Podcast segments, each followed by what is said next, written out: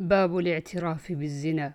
عن عبيد الله أنه سمع أبا هريرة وزيد بن خالد قالا كنا عند النبي صلى الله عليه وسلم فقام رجل فقال أنشدك الله إلا ما قضيت بيننا بكتاب الله. فقام خصمه وكان أفقه منه فقال اقض بيننا بكتاب الله وأذن لي. قال قل. قال إن ابني كان عسيفا على هذا. فزنى بامرأته فافتديت منه بمئة شاة وخادم ثم سألت رجالا من أهل العلم فأخبروني أن على ابني جلد مئة وتغريب عام وعلى امرأته الرجم. فقال النبي صلى الله عليه وسلم والذي نفسي بيده لأقضين بينكما بكتاب الله جل ذكره. المئة شاة والخادم رد عليك وعلى ابنك جلد مئة وتغريب عام. واغد يا أنيس على امرأة هذا فإن اعترفت فارجمها فغدا عليها فاعترفت فرجمها. قلت لسفيان لم يقل فأخبروني أن على ابني الرجم فقال أشك فيها من الزهري فربما قلتها وربما سكت. عن ابن عباس رضي الله عنهما قال قال عمر لقد خشيت أن يطول بالناس زمان حتى يقول قائل لا نجد الرجم في كتاب الله فيضل بترك فريضة أنزلها الله. ألا وإن الرجم حق على من زنى وقد أحصن إذا قامت البينة أو كان الحمل أو الاعتراف. قال سفيان كذا حفظت. ألا وقد رجم رسول الله صلى الله عليه وسلم ورجمنا بعده. باب رجم الحبلى في الزنا إذا أحصنت. عن ابن عباس قال كنت أقرئ رجالا من المهاجرين منهم عبد الرحمن بن عوف فبينما أنا في منزله بمنى وهو عند عمر بن الخطاب في آخر حجة حجها إذ رجع إلي عبد الرحمن فقال لو رأيت رجلا أتى أمير المؤمنين اليوم؟ فقال يا أمير المؤمنين هل لك في فلان يقول لو قد مات عمر لقد بايعت فلانا؟ فوالله ما كانت بيعة أبي بكر إلا فلتة فتمت. فغضب عمر ثم قال إني إن شاء الله لقائم العشية في الناس فمحذرهم هؤلاء الذين يريدون أن يغصبوهم أمورهم. قال عبد الرحمن فقلت يا أمير المؤمنين لا تفعل فإن الموسم يجمع رعاع الناس وغوغاءهم فإنهم هم الذين يغلبونك على قربك حين تقوم في الناس. وأنا أخشى أن تقوم فتقول مقالة يطيرها عنك كل مطير وألا يعوها وألا يضعوها على مواضعها فأمهل حتى تقدم المدينة فإنها دار الهجرة والسنة فتخلص بأهل الفقه وأشراف الناس فتقول ما قلت متمكنا فيعي أهل العلم مقالتك ويضعونها في موضعها. فقال عمر أما والله إن شاء الله. لأقومن بذلك أول مقام أقومه بالمدينة. قال ابن عباس فقدمنا المدينة في عقب ذي, الحج ذي الحجة فلما كان يوم الجمعة عجلت الرواح حين زاغت الشمس حتى أجد سعيد بن زيد ابن عمرو ابن نفيل جالسا إلى ركن المنبر فجلست حوله تمس ركبتي ركبته فلم أنشب أن خرج عمر بن الخطاب. فلما رأيته مقبلا قلت لسعيد بن زيد بن عمرو بن نفيل ليقولن العشية مقالة لم يقلها منذ استخلف قط قبله. فأنكر علي وقال ما عسيت أن يقول ما لم يقل قبله. فجلس عمر على المنبر فلما سكت المؤذنون قام فأثنى على الله بما هو أهله. ثم قال أما بعد فإني قائل لكم مقالة قد قدر لي أن أقولها. لا أدري لعلها بين يدي أجلي. فمن عقلها ووعاها فليحدث بها حيث انتهت به راحلته.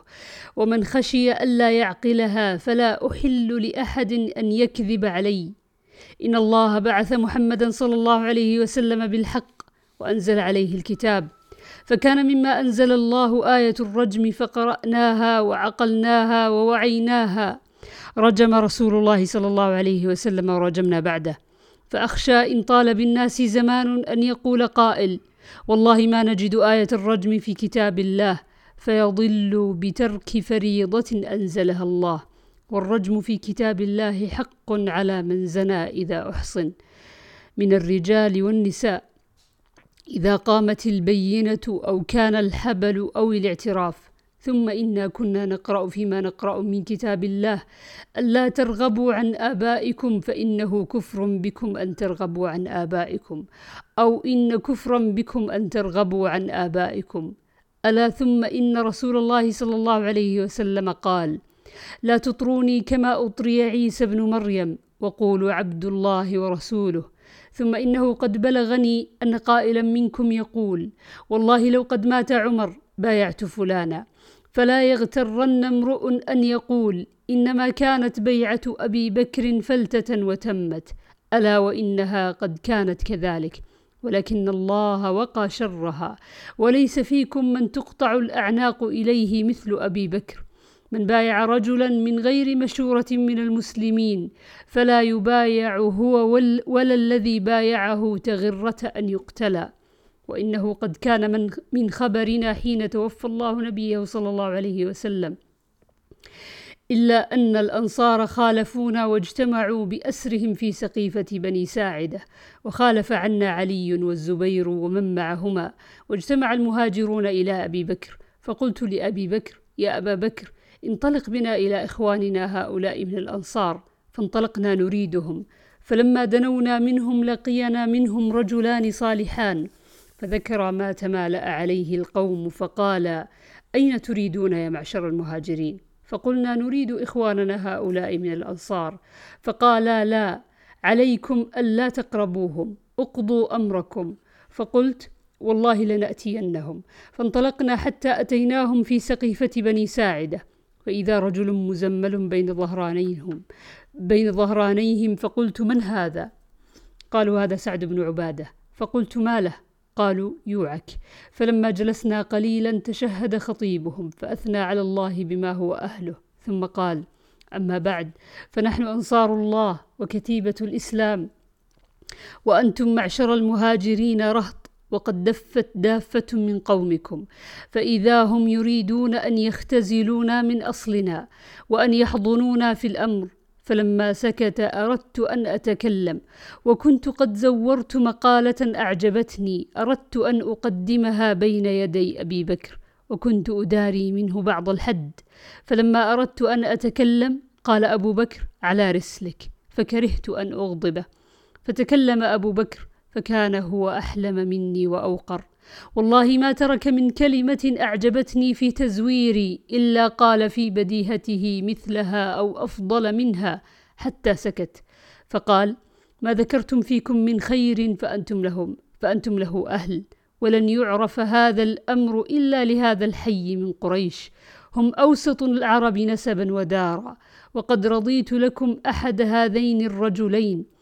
فبايعوا أيهما شئتم فأخذ بيدي وبيد أبي عبيدة بن الجراح وهو جالس بيننا فلم أكره مما قال غيرها. كان والله أن أقدم فتضرب عنقي لا يقربني ذلك من إثم. أحب إلي من أن أتأمر على قوم فيهم أبو بكر. اللهم إلا أن تسول لي نفسي عند الموت شيئا لا أجده الآن. فقال قائل من الأنصار أنا جذيلها المحكك وعذيقها المرجب منا أمير ومنكم أمير يا معشر قريش. فكثر اللغط وارتفعت الأصوات حتى, فرق حتى فرقت من الاختلاف. فقلت أبسط يدك يا أبا بكر. فبسط يده فبايعته وبايعه المهاجرون. ثم بايعته الأنصار ونزونا على سعد بن عبادة فقال قائل منهم قتلتم سعد بن عبادة؟ فقلت قتل الله سعد بن عبادة. قال عمر وإنا والله ما وجدنا فيما حضرنا من أمر أقوى من مبايعة أبي بكر. خشينا إن فارقنا القوم ولم تكن بيعة أن يبايعوا رجلا منهم بعدنا. فإما بايعناهم على ما لا نرضى وإما نخالفهم فيكون فسادا. فمن بايع رجلا على غير مشورة من المسلمين فلا يتابع هو ولا الذي بايعه تغرة أن يقتلى.